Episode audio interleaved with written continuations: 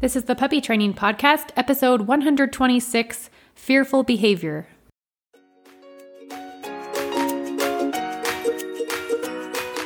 This podcast is designed to help you on your journey of becoming best friends through love and learning as you train your own dog from home. And I'm here to help you every step of the way. This is the Puppy Training Podcast, and I'm your host, Amy Jensen. Everybody. Welcome to the Puppy Training Podcast. I'm so glad you're here today. We are talking about fearful behavior in puppies and dogs what it looks like, what it is, how do we help them with it. And I have Barbara Cannon here. She's one of the trainers here at Baxter and Bella to discuss it with us. So, welcome, Barbara. Thanks for coming. Thanks, Amy. It's nice to be here. Good to see you again. I guess we see each other often, but I'm excited that my clients get to hear a little more from you today. So, let's start off with just how fear develops in dogs. What have you learned about that? Well, I've done some research about it because I've been training, I've trained a couple of fearful dogs in the past. And there is some evidence that there's a genetic component with some dogs. Um, so I think for our clients, it's important to always do your research when you're looking for a puppy. Try to meet the parents if you can. Um, I think that's an important part of it. There's also recent evidence that sometimes fear can happen in the prenatal state. Um, we don't have any control over that, though. The thing we do have control over, and I think the thing that's the most important, is socialization and really can impact um, a dog's development along the way. And you talk a lot about it on the website about that critical period of socialization that starts at about three weeks and goes to 16 weeks. And I want to say to people, keep going with it. It doesn't end at 16 weeks it goes on for another, you know, well, forever, really. But, you know, the, the, first two years of a dog's life are very informative for them.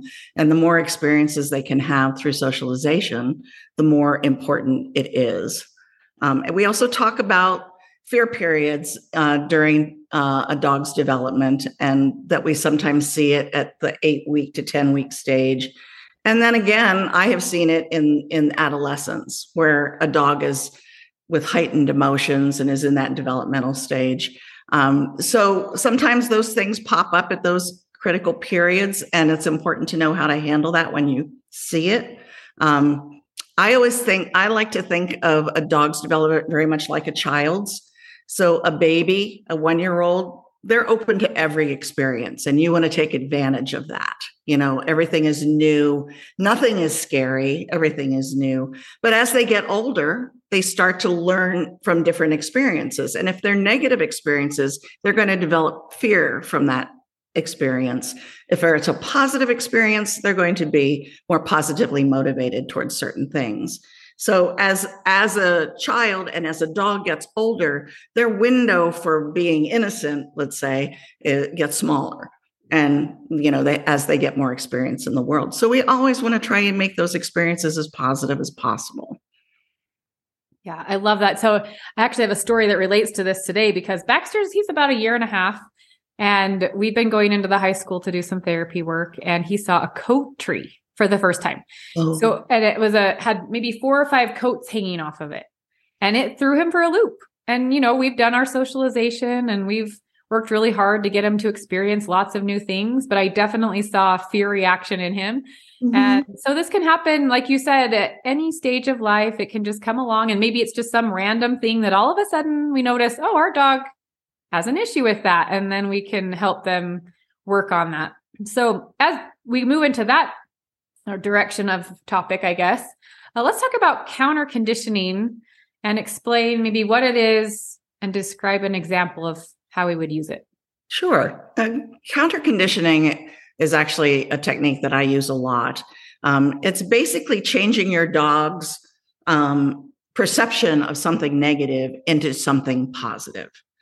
Um, so you always want to approach something that a dog has had a negative association with, um, usually from a distance. We're going to talk about threshold training. So, but I find that they go hand in hand nine times out of 10. We're going to do counter conditioning along with threshold training, but um, usually from a distance and having a new experience, a better experience with something that the dog has had a negative experience with, which is why we call it counter conditioning. Um, an example that I can use is I was training a really lovely golden retriever named Melton. And um, Melton had a little anxiety. He was a little bit of an anxious dog.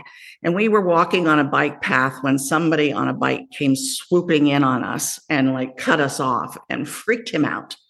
So I had to go all the way back to a bike parked and walking up to that bike from a distance and getting him calm with seeing the bike parked and rewarding him when he was calm. It's important to only reward in counter conditioning when the dog is calm. We don't want to use any kind of rewards to um, lure them to something. We want them to make a choice about whether they're going to approach something. So when Melton made a choice to approach the bike calmly, I would reward him for that. Once he got up to the bike and was was good with the bike parked, then we started working again from a distance with bikes on the street from a distance. Same thing. Then started working towards getting him closer and closer and closer. Counter conditioning can take some time, but it does work if you stick with it. Yeah, we already have a coat tree ordered. It's on its way to my house. we can start counter conditioning to the coat tree. anyway, it's pretty funny. But um, yeah, thank you. That's a good point. And I think, like you mentioned, that distance is so important. Um, you also mentioned threshold training. Do you want to explain that, what it is, and maybe yeah. how it's a little bit different? So it's a little different because with threshold training, um, we're talking about the dog's threshold, which I usually define to people as the distance the dog can be comfortable at from a trigger, whatever that trigger is. If it's a person, a dog, a coat tree, um, you know, let's, you know, you name it, a dog might be fearful of it. There's a distance that where they can be calm, where they can accept it and watch it and look at it. And we want to figure out that distance when we're doing threshold training and work beyond that distance. Um, some people say above, below. I get confused about that part. But I always, let's say it's 20 feet. You know, let's say it's 20 feet away that your dog can be comfortable looking at a coat tree. I'm going to stick with that example. Then start at 22 feet. If he's calm at 22 feet, reward him for that. And then start moving closer and closer. If he starts to get reactive at 15 feet, you're going too fast, step back and take more time. Um, so you're slowly getting him closer and closer to the trigger while making it a positive experience for him. Yeah, I find myself explaining to people a lot you know, when the dog is too close, their brain can't learn. They're not in a learning mode. They're just in a reactive mode. I just need to deal with this stressor. That's all I can think about. And, you know, it's clear if your dog is too close that they won't take food from you. They can't make eye contact with you. You know, they're really intently focused on that. I think that helps us find the threshold. Mm-hmm. Absolutely. Absolutely. All right. I know another term that we toss around when it talk when we talk about fearful behavior in dogs is desensitization. Will mm-hmm. you explain that and maybe give us an example of that? Yeah, I think of desensitization as really just exposure. You know, ex- taking a dog in, you know, basically what we're doing when we are socializing a dog is we're desensitizing them. We're taking them into situations where they can experience something, hopefully in a positive way, you know, but they're experiencing that thing um, and and getting used to the idea of here it is, you know. And again, sometimes threshold training goes in hand in hand with desensitization. A dog might be more comfortable with an object, you know, from uh, you know 20 feet away or 10 feet away. Um, but we do want to kind of repeatedly expose them to that item in a safe distance. I think the difference is with desensitization is you may or may not reward them. What you probably want to do in a situation though is if you're desensitizing them to sound, for instance, and we do have in unit 1.2, we do have a desensitization um, video that people can use. Um, but if it's sound, for instance, then maybe what you want to do is put the sound on while you're training or while you're playing and rewarding the dog for that activity that's a positive activity while something is going on in the background, like car horns or traffic or something like that. So sound desensitization is sometimes a hard word to say. Um, I get tongue twisted all the time with it. I know, right? Um, is the most common thing that we use that for desensitization, but we also use it for visual things as well. So just exposure to that um, to that item or trigger or you know coat tree. Yeah, exactly. Uh, one of the things we're also working on at our house uh, knocking on the door. So, you know, knocking on the wall, knocking on this door, knocking on that door. And the dogs are getting used to hearing the knocking that it's not necessarily associated with there's this really exciting person at the front door. They're just hearing the sound and not, you know, no longer reacting to it. I think play is so powerful. I'm glad that you mentioned that. Uh, if we can get a dog playing and having a good time, you see their stress levels decrease. Mm-hmm. And then a lot of times, like you said, with the desensitization, they're experiencing things that maybe were stressors to them, but they're no longer focused on them. They're focused on the play. And now they're in the same space, but having a good time, which helps them feel good about the things around them. Uh, one other thought I had on that was we want to be careful not to flood our dogs. Do you want to explain flooding? Yeah, flooding refers to the fact that they're there's too much sensory stimuli coming in and they can't really focus on anything because they're just flooded with all this stimuli um, which sort of similar to what you were talking about earlier is you know if if your dog has too many triggers if you're or it's too close they just can't focus on that anymore. Their brain kind of short circuits and they just really can't focus on that anymore.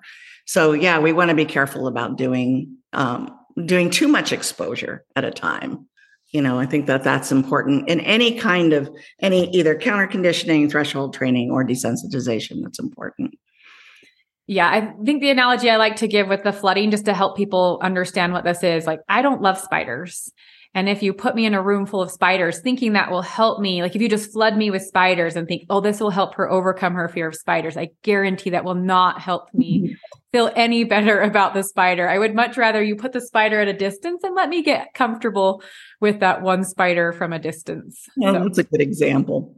I wanted to also give an example and and to mention that um, I was also training another dog who when she hit seven or eight months, she just developed some fearful behavior. And one thing I noticed, and I actually talked to this about people who say suddenly their dog outside at night is not cool. They don't like it.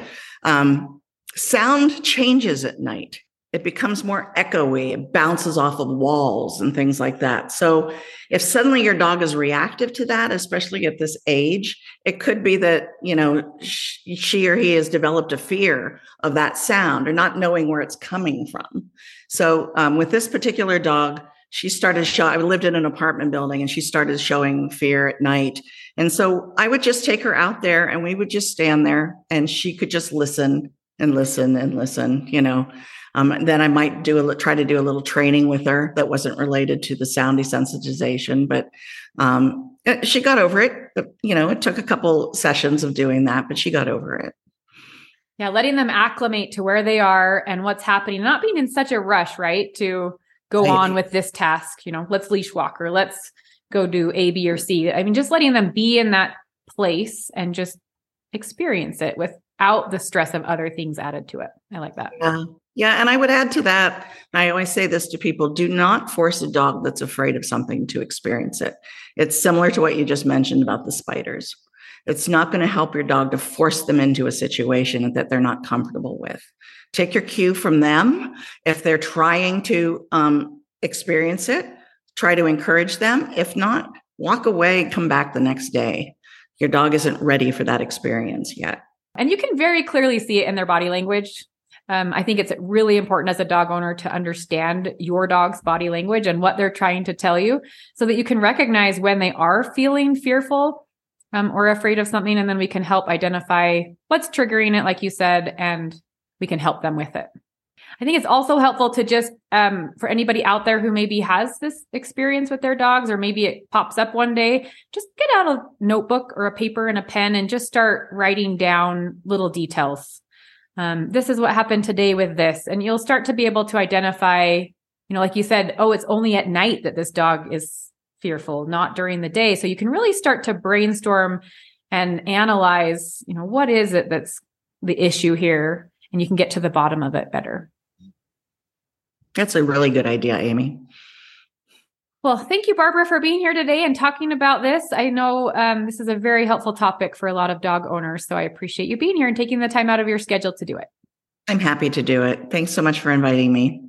All right. You guys have a wonderful rest of your week. Uh, good luck with the upcoming holidays. And we're here to help if you need us. You can get one on one coaching uh, either a phone call or a video call with our team of trainers. You can send us email questions. Um, our program is a uh, do it yourself, get in and, and go through the modules yourself, but we also are here to help you along the way as much as you need us. So thanks for listening to the podcast. We hope you check out our online school soon and have a wonderful rest of your week. Happy training. If you have a question about anything you heard on this podcast or any other puppy training question, visit my site baxterandbella.com to contact me.